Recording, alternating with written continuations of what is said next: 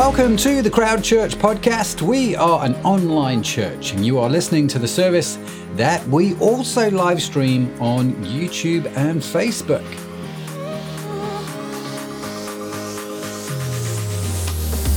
For more information about Crowd Church, please visit our website at www.crowd.church.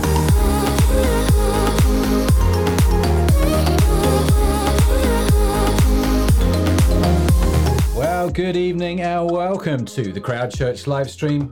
Beside me is the talented and an authoress, no doubt, uh, the amazing person, which is Anna. Anna, how are we doing? Good, thank you. Yeah, yeah. Had a had a nice, relaxing Sunday actually. Yeah, have you finished your tea in time?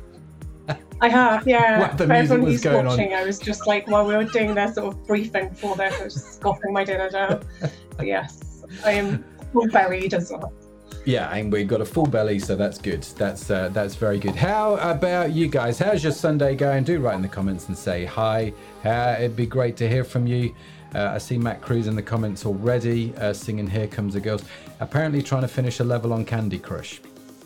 You know what? I've He's never actually played that game. I don't. I don't. I, I, am I the only person on the planet that's never played it? I don't. Have you played it?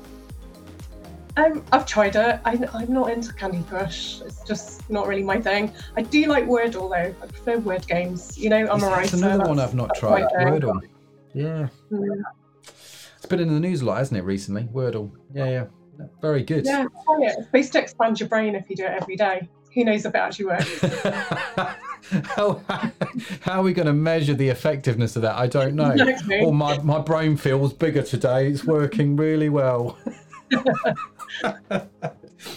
That's really funny. So, uh, do you play Candy Crush? Do you play Wordle? These are questions which may be interesting, but it's not the real reason why we're here. we are an online church, uh, and this is our weekly online church service. So, welcome to you. If this is your first time with us, big warm welcome, whether you're watching live or whether you're watching on catch up. It's great uh, that you're here. We would love to connect with you, and you can reach out to us by connecting with us in the far corner there, just above Anna's head, is our website address www.crowd.church. You can reach us through the website. Our WhatsApp numbers on there, all that sort of good stuff. We would love to hear from you. We're here every week, so make sure you like and subscribe and come join us. Uh, it'll be great to have you. Now, Anna, what's happening today on Crowd Church? I'm very excited for today. So, what's going on today? Yeah, well, as it's been International uh, Women's Day earlier this week, we're talking all about the role of women and what the Bible has to say about women. And we're going to be joined by the wonderful Hannah Sloan, who's a doctor uh, in women's health um, from Liverpool. And she's going to be doing a short talk for us. And then we're going to have a bit of discussion about it afterwards. We're also going to spend a bit of time just praying for the Ukraine and the situation that's going on there as well. That's really important. Yeah, absolutely. Absolutely. Very, very important. So, we've got that coming up as well. And um, yeah, talk by Hannah Sloan, which is Hannah has actually been on the crowd live stream before, but she did a talk Okay. with her husband. Yeah, she's been on with James. Her and James did a talk a few months ago. on what does the Bible say about work and money? I think was the title. Um, and so this will be Hannah's second visit to crowd. but She's going solo today. Uh, so, uh, and she's she's wonderful and lovely, and I've heard the talk and it's very good. So you're gonna you're gonna enjoy that. So, um, yeah, did you do anything special for International Women's Day?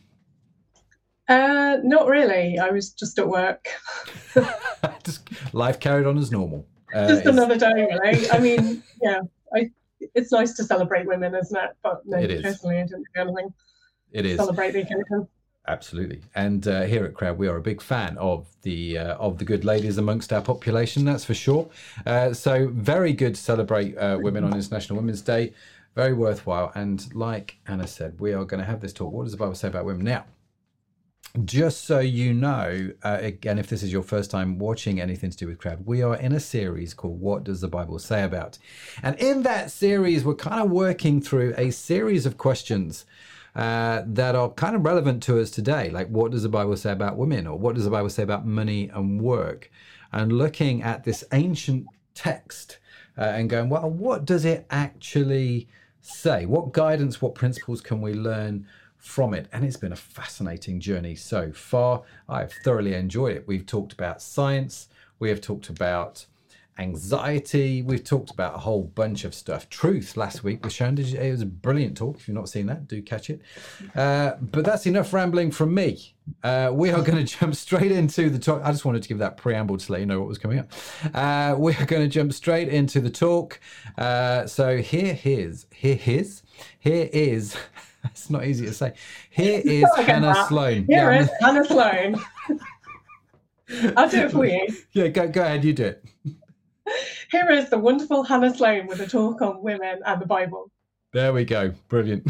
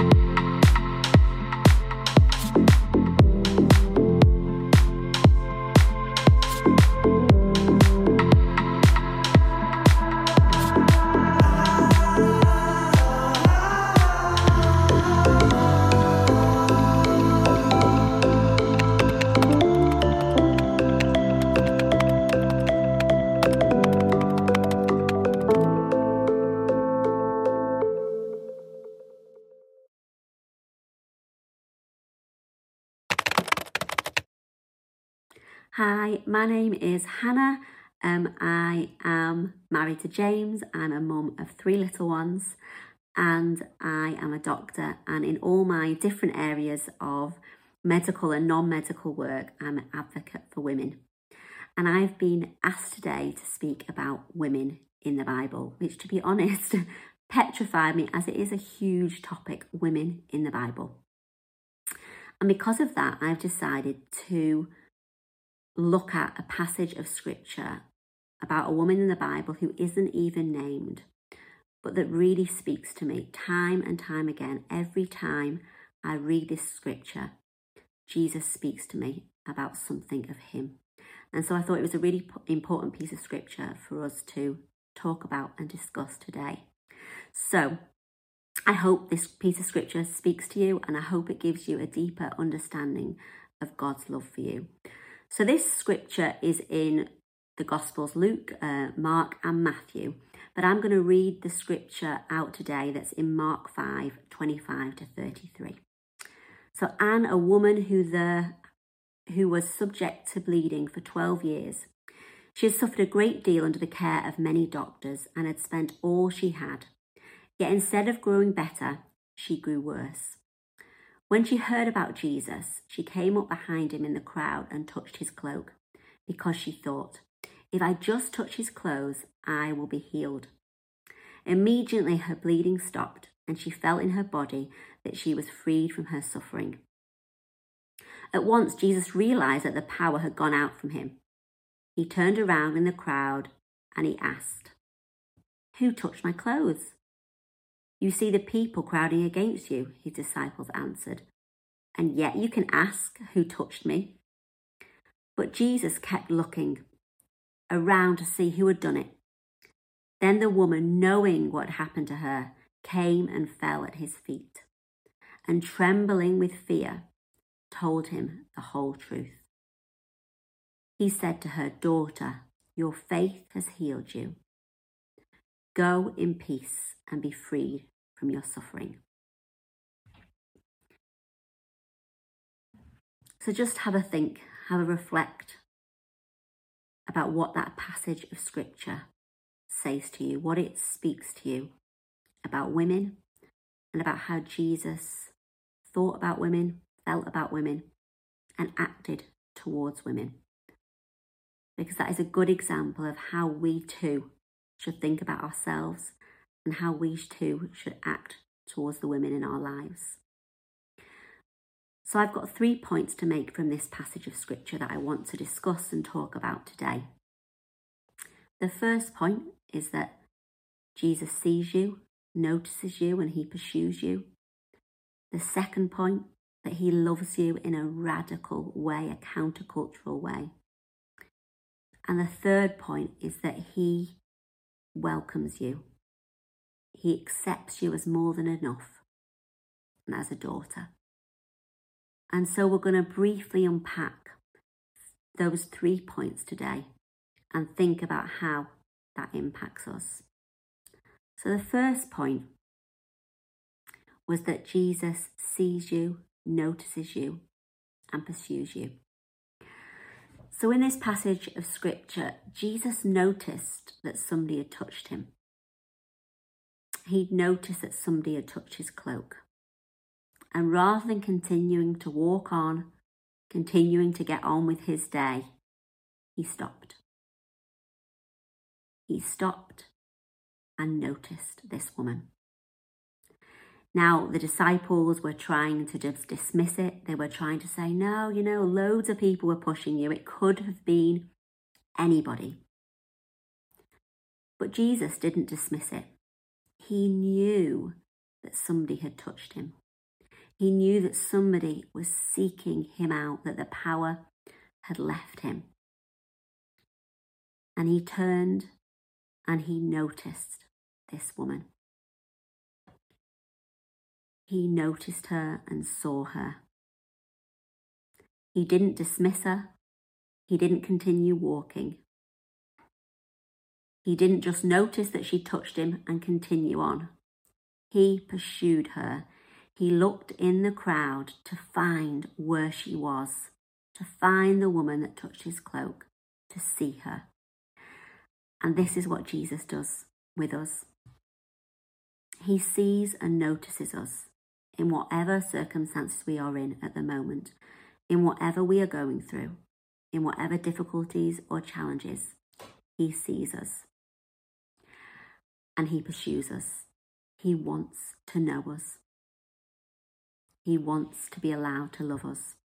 In Matthew 7, verse 7, it says, Seek and you will find. And I think this is a wonderful example of a woman who sought Jesus, who sought her healing and found him and found so much more, as we'll go on to discuss.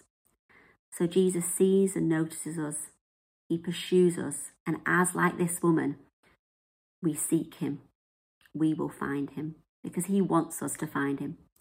He wants to be found by us. So, the first point Jesus sees and notices you and pursues you. Perhaps you will seek him and find him today. The second point is that Jesus loves us in a really radical way, a counter cultural way. So, this woman had been bleeding for 12 years. She had been seen as to be unclean. Whatever she touched, also in that tradition, became unclean.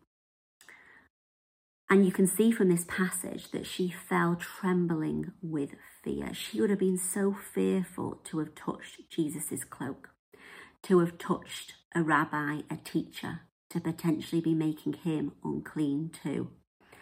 And so perhaps she was fearing the harshness of Jesus. Was he going to be harsh to her? Was he going to shout at her? Was he going to humiliate her? Was he going to treat her as she felt she perhaps should have been treated according to the rules and regulations as someone who was unworthy, unclean. Maybe she felt unlovable. But Jesus did none of that. Jesus treated her as someone to be loved. He loved her by being there, by healing her, by noticing her. This was all a display of Jesus' love for her. He loved her in a radical, counter-cultural way, in a way that she would not have expected. To have touched somebody, potentially made them unclean, and to have been healed by him. Jesus loves us amazingly, radically, and treats us well as women of God. So that is the second point that Jesus loves us like he loved this woman in a radical way. The third point is that he accepts us and he treats us as more than enough. You know, this woman came to him, as it said, and told him her whole truth. She had been bleeding for all that time. She had felt, perhaps, as we've gone into, rejected, unclean, dismissed by people. She was fearful of coming to him. And yet, Jesus didn't just heal her or show her his love or notice her, but he went one step further and he accepted her. He healed her, and then the pinnacle, the crown, called her daughter. He welcomed her as he welcomes us into his family.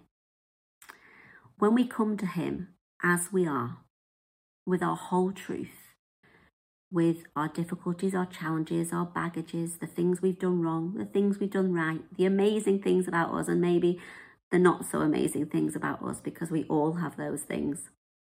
He loves us and he calls us daughter. He accepts us as more than enough, even when we don't feel enough for him. So, this is the amazing Jesus, a God who accepts us as daughter, a God who loves us in a radical way, sees us, notices us, and pursues us. So, let's think about how this impacts us and how this um, impacts others. So, if you are a Christian, you should be modeling Jesus to others, to becoming more like Jesus as Holy Spirit works in you. And so the question is are you modeling how Jesus treats women in your life, in your life and in your spheres, spheres of influence? Are you modeling Jesus? And if you don't know Jesus, these are still pretty good principles to model that love and that inclusivity and that acceptance of women in your life. And if you are a woman, how are you embracing the God given identity that you have as someone that Jesus notices, as someone that Jesus loves in a radical way, and as a daughter of God? Have a think today how are you embracing that identity? Because from that identity, from that identity comes who you are in life, how you behave, how you act, how you feel, how you think. If we live from that amazing identity as women, as daughters of Jesus. Women are so important to God we are woven throughout Scripture. We are in His story throughout Scripture. There is women throughout Scripture who've shown courage, bravery, who have shown a faithfulness to Jesus, like this woman showed her faithfulness, and who have had much resilience. From the knowledge of these three points being seen, noticed, and pursued by Jesus, being loved in a radical way, being accepted as a daughter of Jesus, as a daughter of God. I encourage you to accept these things and embrace them as your identities of daughters of God. If we can all embrace these, we can live a life full and fruitful, knowing who we are. So I pray and I ask that God and Holy Spirit would speak to you through these points, that you would know love, God's love and you begin to accept how Jesus treats you and feels about you and his love for you. Wow, so many great questions there that Hannah raised, so many good points in that, which we're going to get into unpacking in just a minute or two. Um, but first of all, we're just going to go to our worship and prayer um, section of Crowd Church. Um, we're going to spend a little bit of time just thinking about and praying for the Ukraine and the situation that's happening there at the moment. Um, so in a minute, the um, the screen will like bring up the prayers, and you can pray along. Um, just read the words, pray along if you feel able to, and then we'll move on to a song which will run straight afterwards. Just take some time and um, yeah, just a moment of reflection for you to have a think about what we've talked about and just think about the words and um, let them touch you as you as you read them. Okay.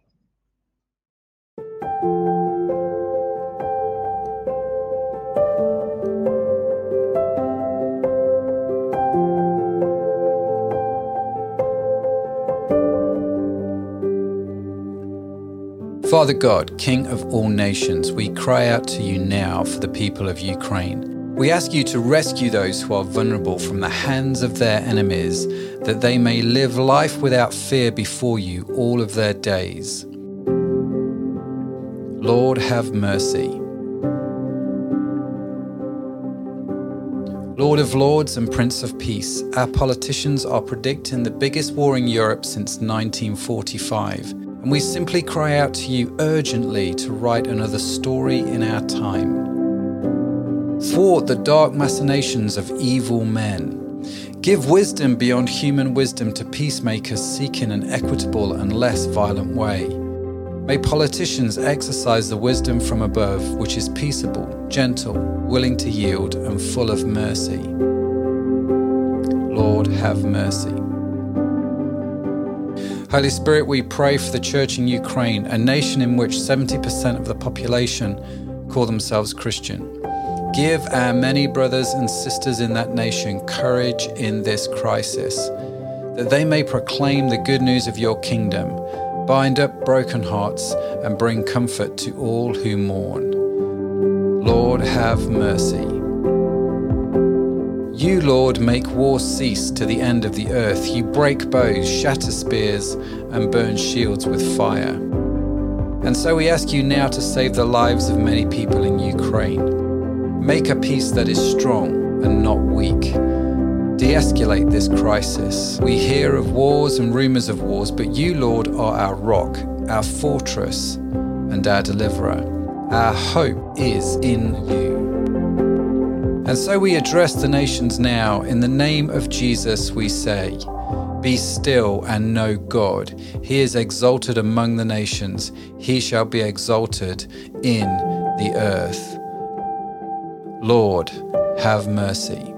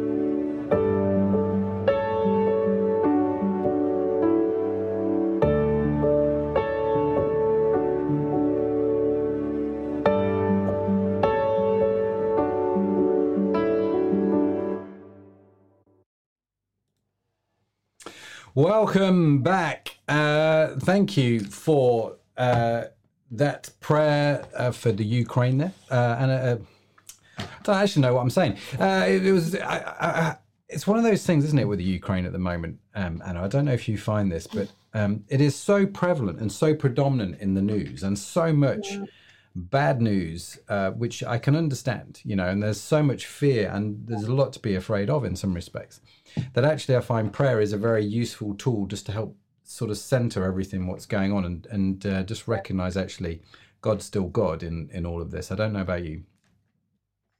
Yeah, I think so. I think you can look on and it just feels in the natural, it just feels so hopeless, so big, so unsolvable, doesn't it, by politics and economic sanctions and what have mm. you that's going on. And and yeah, it's so good to step back and just be like, well, there's something I can do, which mm. you know, this doesn't all depend on us and on human and you know, smartness or you know, how savvy our leaders are, thank goodness. It, you know, yeah, thank goodness to step back and know that God is able to yeah. bring a resolution to this. Mm.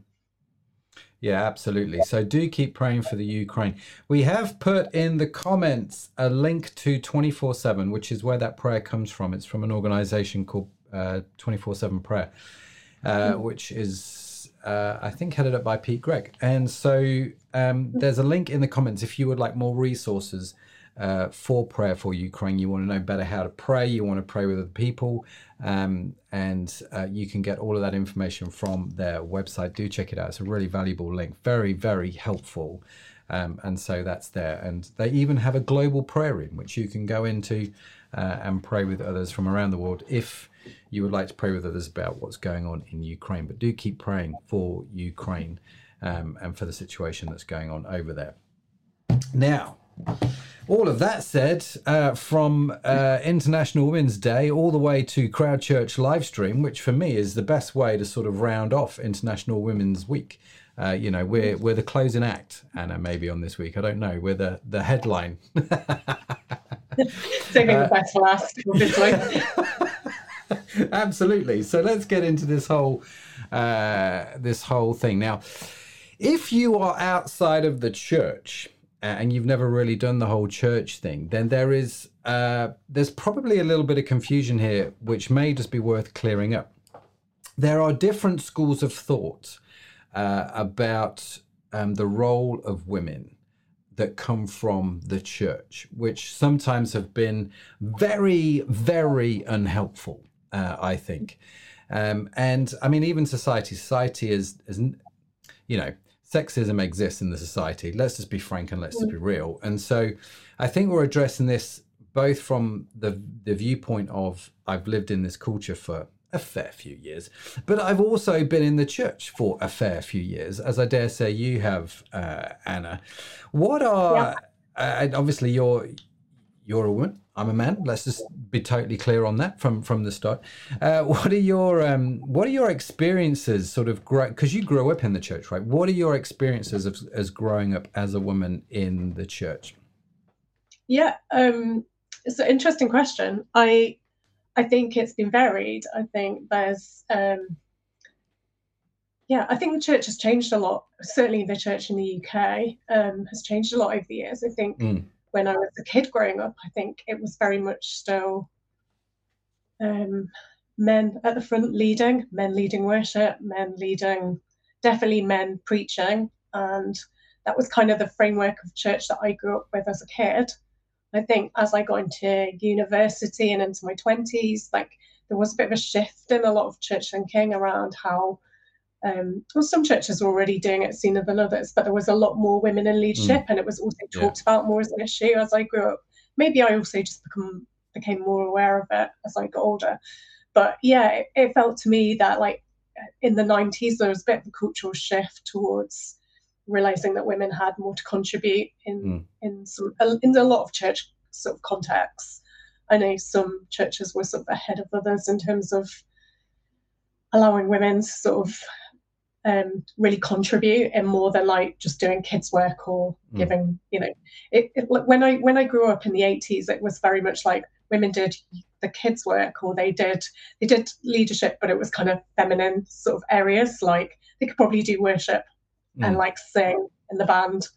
Um, and those are the kind of women you saw on stage, but they weren't necessarily doing the like heavy lifting in church, like preaching or, mm. um, you know, they weren't, yeah, sort of in the position of leadership, like running the church. Whereas I think you see that much more commonly now. So yeah. I think it's, yeah, it's changed a lot, even in my lifetime for sure. It has, hasn't it? And I, and it's also, um, it's also changed, I think, in the the sort of the culture as well, hasn't it? There's um, I was just reading then actually because you mentioned about International Women's Day. I was kind of curious. To, I didn't know the source of it. I didn't know what kickstarted it, and apparently it was kickstarted around 1910 by a German lady called Clara Zetkin, uh, who was a communist and actually was not was pretty anti-feminism at that point. Uh, however, feminism was defined back then, but mm. sort of you know women needed to contribute from from her political standpoint. And International Women's Day was founded sort of over 100 years ago, which was a bit mad, really. Um, that it was only 100 years ago. But, you know, sort of there you go. So I'd say it's interesting how the church's attitude towards women have changed. But also, I mean, how have you found it um, just in society as general growing up uh, in uh, yeah. in the UK? I think, I think you're really right, actually. I, you know, I think when you talk to most women my age, but not for everyone, but the vast majority of people my age and older remember their mums being at home as housewives, you know, who raised them and mm. raised, were at home raising a family. Not not necessarily like my mum always worked, she was a part-time teacher and what have you, but um, she was certainly around, you know, sort of and took a l- large period of time out for quite a number of years to like raise a family full time. And I think that that choice to be a full time mum was still the predominant norm when I mm. was growing up, when I was a kid. Whereas I think now I would look at like most of my peers, and the vast majority are like working mums. Mm. Um, and I think you know the norm much more now is to send your children to nursery and go mm. back to work as soon as you've had a child. Really, maybe take a year off. But yeah, I, I think the cultural shift within a generation has been, and most of it's good. Like that women can do can be a mother and do a career and you know sort of do it all. Mm. Um, I think the, there's downsides of that in that it's hard to do it all well, and you know there's lots yeah. of pressure on women. But I think I think it's just that shift culturally is huge, and I think yeah the church probably just reflects something broader around the fact that women's roles have changed a lot in a generation or two. I think. Yeah. Sharon's put here in the comments when my nan was in her 50s, now, that would have been uh, trying to understand uh, Sharon's grandmother. That would have been about 50 years ago. So we're talking, what, the 1960s, 1970s, uh, maybe 1960s, 1970s. Uh, she trained for the ministry and then helped pastor the church we belong to. My grandfather fully supported her. And I admire them both a lot for that, which I think is, you know, that's a, that was not the usual ploy. Those uh, that wasn't, was no, and it's, I mean, Sharon's grandparents were just remarkable. I, you know, they, they, they've mm. both gone to be with the Lord now, but yeah, just remarkable people. Uh, Matt Cox has put here when I was a teenager, the person who had the most influence on me about the Christian faith was my mum's friend who was a female vicar. Mm. And again, this is going back probably to the 80s. Uh, I'm not, you know, predicting Matt Cox's age, but I, I can't. I do know. Uh, and so, you know, you're sort of eh, female vicars in the 80s were again weren't the norm, were they? Rare, yeah. Um, we had a female prime minister in the 1980s, Mrs. Margaret Thatcher, which again was a little bit unusual. Um, and so, yeah, I, what did you think to? I mean, I, it's interesting the, the culture that you've grown up in, and the culture in, that I've grown up in, and, the, and the, the, changes that we've seen in both society and in the church uh, over the last few years. Um, just sort of tying it back to Hannah's talk, Phil uh, wrote um, here. I wonder how the crowd reacted to what Jesus did. Uh, referring back to this woman that Jesus healed in the crowd, uh, I think Jesus' behavior would have been shocking. Talking to the Samaritan woman, breaking gender and cultural taboos were massively counter. It's all massively countercultural how Jesus did it, um, and it makes me wonder how inclusive we are. Which I think is a great question, isn't it? H- how inclusive are we? And just tying that back into Hannah's question, like how do we, how well do we model how Jesus treated women, I think is such a phenomenal question. Um, and I guess from your point of view, Hannah, as a as a woman, um, how how do you think society is doing, and how do you think the church is doing? Well, that's a big question. Um, Deep end, welcome. yeah, I yeah, I think um, it's a really important question to keep checking in on, isn't it? I think mm. Jesus um, treated women and treated everyone that he came across, um, regardless of race, regardless of religion or background or what sex they were. He treated them all with respect and incredible dignity that came just from their in, they inherited you know they seem to inherently carry that because they were people and they were worthy of loving you know to jesus um, but i think you know how well are we doing as a society um, and as individuals i think it's something we should just keep checking in on isn't it i mm. think you know at core that question is how loving are we mm. you know how much do we love ourselves how much do we love those around us and i think the answer is we could always be better. You know, like I would like to think I'm someone who treats other people around me with dignity and respect. And I think we would all like to think that about ourselves, you know, the vast majority of us. And yeah, it's a challenge, isn't it? Do we mm. do that with everyone we come into the path?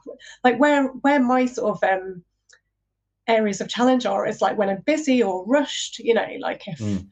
if I'm rushing through, I don't know, a a checkout in a shop and the cashier's being slow, you know, how much dignity am I giving that person? Am I looking them in the face? Am I, you know, making them feel um, worthy? And to me, it's not even, and it shouldn't be really an issue of gender or sex or anything like that. It's, you know, it's about everyone just has an intrinsic value. And, mm. and I think that's something we can always get better at. You know, that that's constant challenge. Like, how living am I being? How yeah. how much how much of like Jesus's love for this person am I showing as a Christian as well? Um, so yeah, that's a question that's yeah, we're doing better, I think, as a society on a whole, but I mm. think there's always room for growth, isn't there? yeah, certainly there is in my life. There is, and I think if I talk directly to the men watching the broadcast, I think this is a very good question you should ask yourself, uh, and perhaps ask your partner uh, how well you're doing, um, or the, the the females in your life, like you know your, uh, whoever. But I I think it's such a powerful question. I remember. Um, I remember. I mean, I wasn't there. I don't think I was there. Uh, Matt Crew would say I was there. But when Adam and Eve were in the Garden of Eden, right? Um, there's this really interesting event that happens. Uh, they eat the forbidden fruit. As we know the story, uh, God tells them not to. They do it, and creation plummets into darkness as a result. And one of the things which I find fascinating in this story, uh, I was talking to Sharon about this earlier, is that um, when that happens, right? Uh, the the Bible talks about how they how they both knew that they were naked, right? They didn't know this before, but all of a sudden now they know it and they feel ashamed. They're vulnerable. All of a sudden, they that something's not right, and so what happens is Adam hides from God. And so this is a really interesting point about men that when they realize they're naked or vulnerable or you know there's shame, they hide and they usually hide from God. And God's like, hang on, where are you? This is not right. You know, we should be having conversation. And the first thing that Adam does at this point, uh, when God says, What's going on? is Adam blames the woman. That's his default position. Uh, it's not to take responsibility, it's to cast blame and to cast blame on the woman. And history is littered with men doing this in a massive way where I'm not taking responsibility, I'm to blame the woman, you know, and all kinds of trouble has ensued as a result. Uh, there's no doubt. And I, I guess one of my one of my pleas to men is actually the easy thing to do. It's such a, a simple get out clause is just to blame the woman. The you know, and, and and I and I I think when I asked myself this question, am I modeling Jesus's attitude towards women? It's like how how much am I am I blaming, you know, the female of the species versus taking personal responsibility? And I think it's such a powerful question. Mm. Such a powerful I think, question. I think you're right, Matt. And you know, particularly when you think of areas like where women are disrespected because of their bodies or whatever, mm-hmm. it's you know, I think it's so easy, isn't it? I, that is definitely something I've heard, not propagated by all churches, but in some cult- church culture in the past. That idea mm. of like, oh, if men are looking at women, it's because women are dressing wrong or inappropriately, or they're encouraging it. And I think, yeah, I, I think that's where men could take more responsibility. And actually, it's interesting that you bring up the the um, Genesis um, kind of creation story because I think you know, does some of that come from that original sin story? You know, like has that just followed kind of, you know, that whole that whole thing of like um where where like men have taken more of a lead in church historically and been seen in some sort of um, sections of Christianity throughout history as like the stronger sex, as it mm. were is that where it comes from? Is that how it's, you know, is that how mm. like religious groups have sort of teed that off? And, you know, or well, it was, you know, it's that blame thing again, isn't it? And actually, when you look at that scripture in totality, there's, um, you know, that whole, the bit before, before the fall happens, before sin comes into the world, it's like God makes man and then he makes woman and he says, it's not good for man to be alone. And so hmm. I'll make him a fitting helper. And, um, and it's that word helper that often gets mis misused i think or yeah, misinterpreted like i don't we don't have because it's obviously the bible was written in hebrew and i don't think we have an exact word for the word ezer which was mm. the word that is used and so it's been translated in a lot of scriptures as helper but i think helper sounds like oh you're the leader and i'll be the helper mm-hmm. you know mm-hmm. sort of like there's a yeah inequality to that and like a sub, almost like that's where the whole thing of women being more subservient i think mm. has come from um or a lot of that kind of belief through throughout the ages and actually that uh, uh, something i read recently was that that word ezer is also used about how god is described in the bible so mm. the same word ezer that's used about how women, women that well the first woman eve was made to be a helper of adam mm is the same word that it says um, repeatedly in the Bible for God is our helper. Mm-hmm. And you wouldn't think of God being in any way subservient to us, would you? Far from it. So it's no. more like a it's more like a incredible partner, I would mm-hmm. say, an incredible, you know, person who comes alongside and strengthens us. And that that's a better interpretation of the word. Yeah, um, absolutely. And actually, um, yeah. it's a position of strength, isn't it? When you look at that yeah. word, it's actually there's, and one of the things that you know, if I look at the the the women who have had a big impact in my life, you know, my mum, I you know, practically my parents divorced when I was nine, so I grew up with my mum, very strong, mm. stoic woman.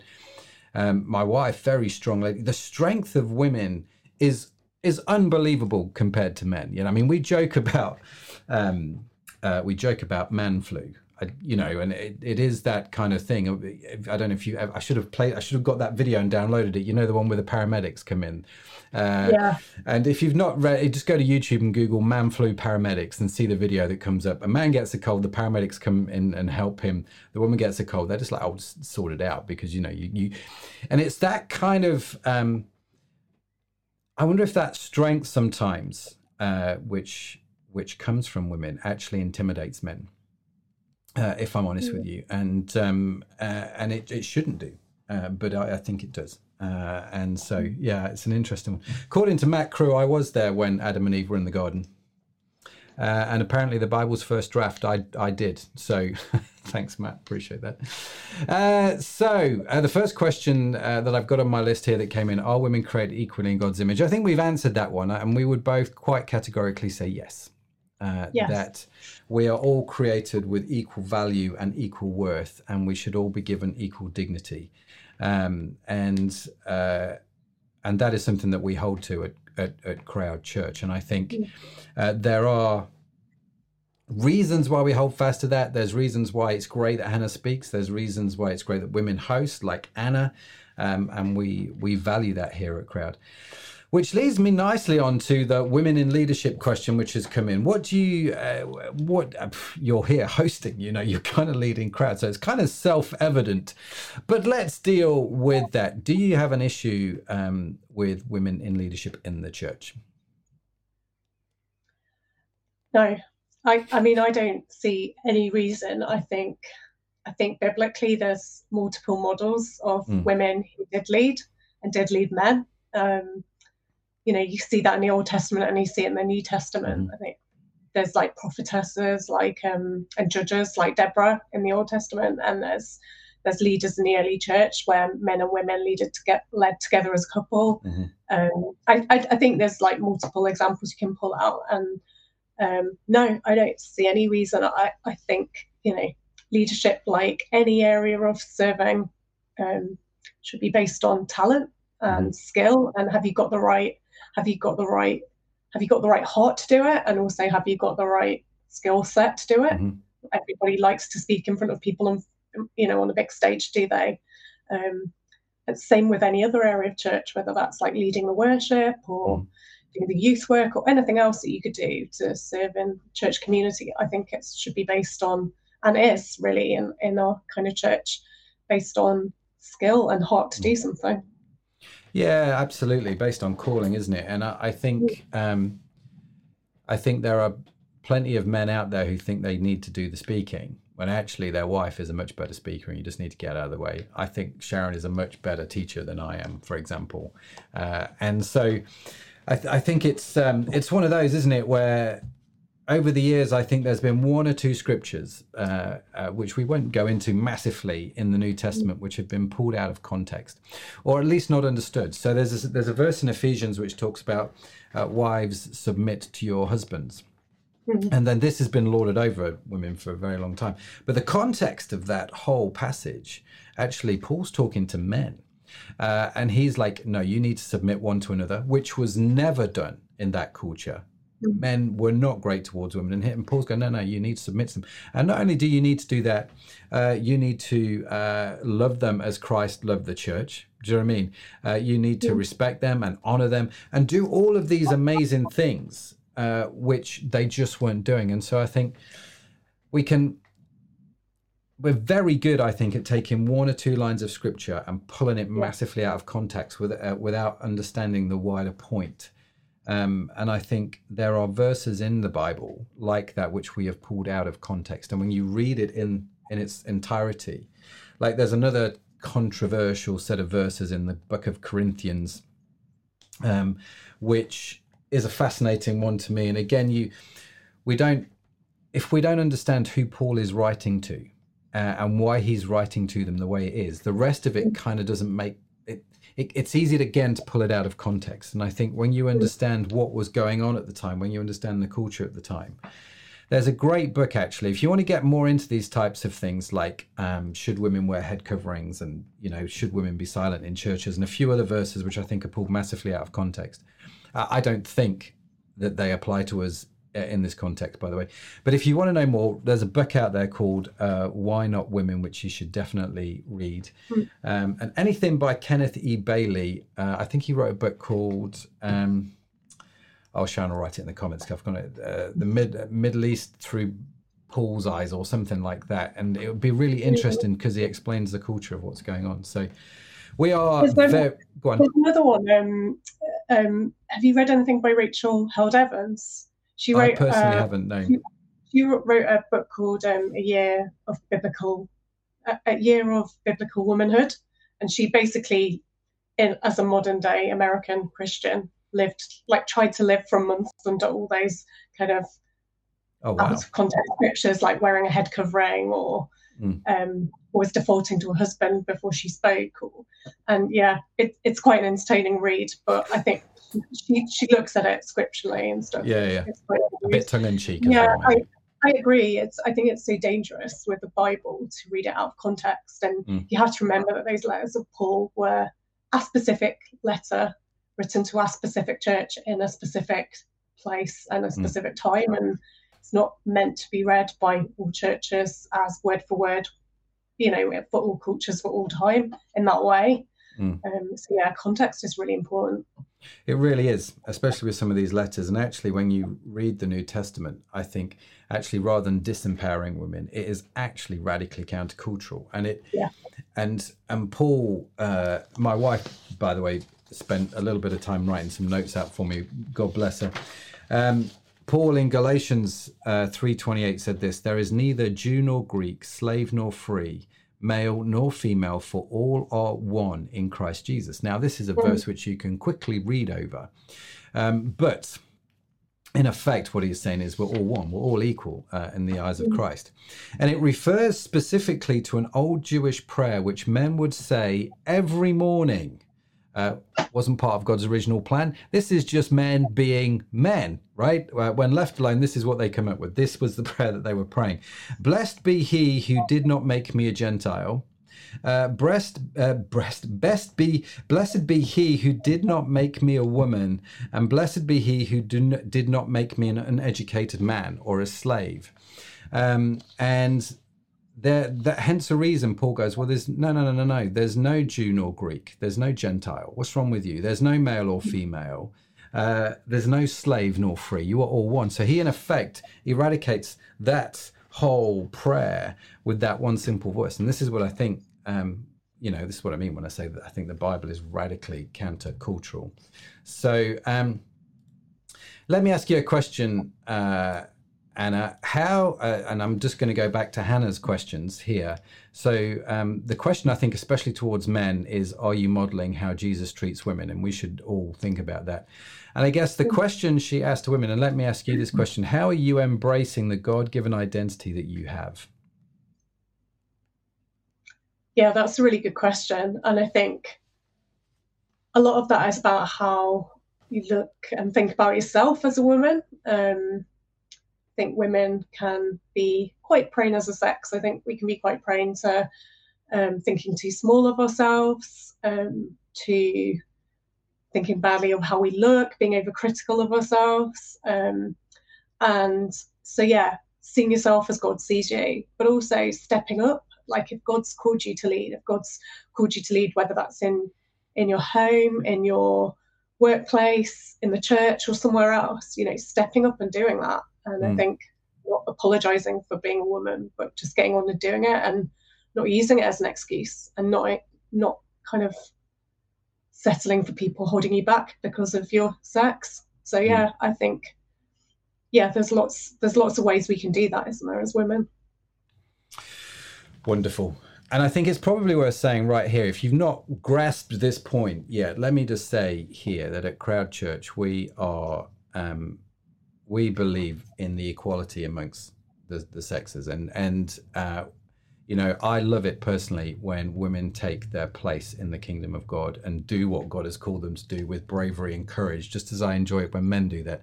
Uh, and the challenge is on me uh, and on us men to, I think just to think a little bit more um, uh, and to and to ask ourselves that question: Are we modeling how Jesus Jesus treats women? Yes or no? One of the things, and I wanted to know your opinion on this. One of the things that came up a few years ago, I can't remember who said it, um, is that uh, simple things like if you're if it's dark and you're walking down the street and there is a woman in front of you, to actually just cross over to the other side of the road and walk on that side of the road because of just that sense. Do you know what I mean? That actually, it, uh, of of I don't know, I can't remember the phrasing they use. It's not dread and fear. Do you know what I mean? But it's a safety thing, isn't it? And uh, do things like that, simple little things like that, do they matter? Do you think? Yeah, I think, you know, it would be nice to live in a world where that didn't cross your mind as a woman. It would be nice to live in a world where women never got attacked or raped or anything like that, wouldn't it? Mm. But we're not there as a society. So I think, you know, while there is that slight query about am I safe as a woman walking out around at night on my own? I mean, it's not something I tend to do. I, I like to go running, um, and I only run in the evenings in the summertime when it's light. Um, that's just a safety thing that I've chosen Mm. to do. Um, so yeah, I, I think it's real. You know, we have to be. You know, most people are good, aren't they? But Mm. There are a few bad eggs out there, and um, yeah. So I think anything that you can do to make women feel more respected, more safe, I I I, I think that's a good thing, definitely. Yeah, absolutely. That's interesting. Um, so, uh, For those of you wondering, yes, that is a vaping device. no, sorry, this is my pen. Uh, just to be clear, uh, I take lots of notes during the live streams, and so this is my pen. I don't. I anyway. I'll put it down now. Um, Matt Cox has written here. I don't get men who are disrespectful to women. I really don't. Whenever I see it, it is so ugly, and it makes that man not much of a man in my eyes. And I would give my hearty amen to that comment, Mr. Cox. Um, definitely uh, Matt Cruz said, Women are amazing, they deserve respect. And that is actually very, very true.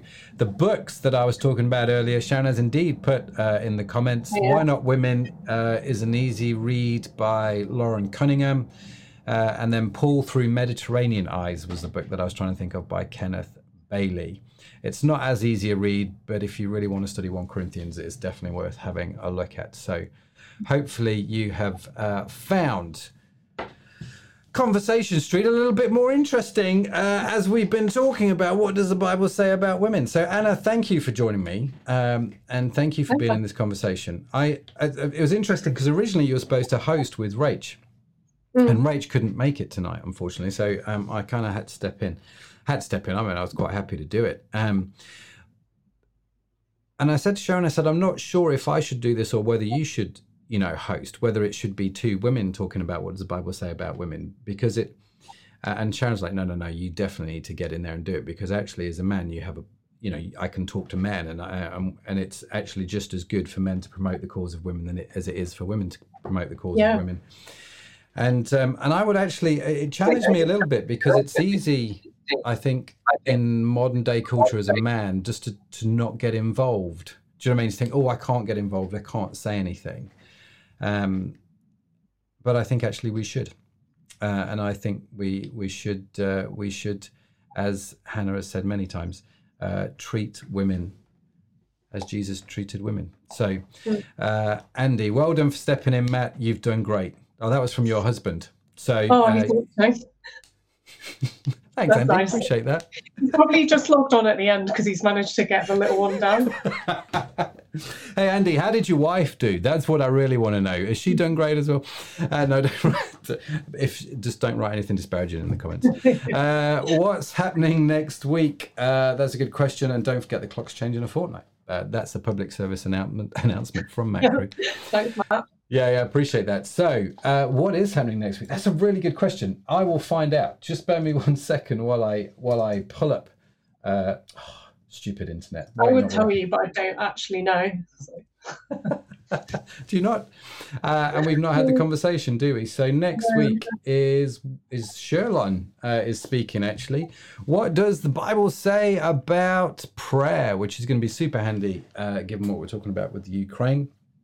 Um, uh, and Andy's put here, no, Shears was great. I've been tuned in the whole time.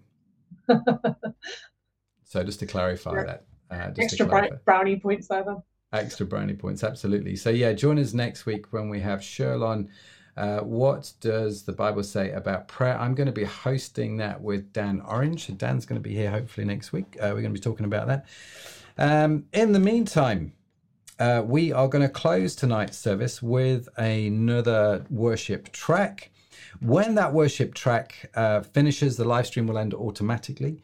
Uh, and so, thank. Uh, we're just going to say now, thanks for joining us. It's been great you're here. Thanks for joining in with the comments, uh, adding your viewpoints, um, and uh, and and yeah, contributing to the conversation. It's been fantastic. So, anything else from you, Mrs. Kettle? No, I've really enjoyed today's chat. I think it's a really fascinating and important area to talk about. And yeah, everyone just have a great week and I'll see you soon. Absolutely. And let's keep talking about it, as they say. Let's mm. keep talking about it. So, yes, have a fantastic week. I will be back again next week, like I say, with Dan Orange and Sharon talking about prayer. Have a super week. Bless you. And uh, we'll see you real, real soon. Bye.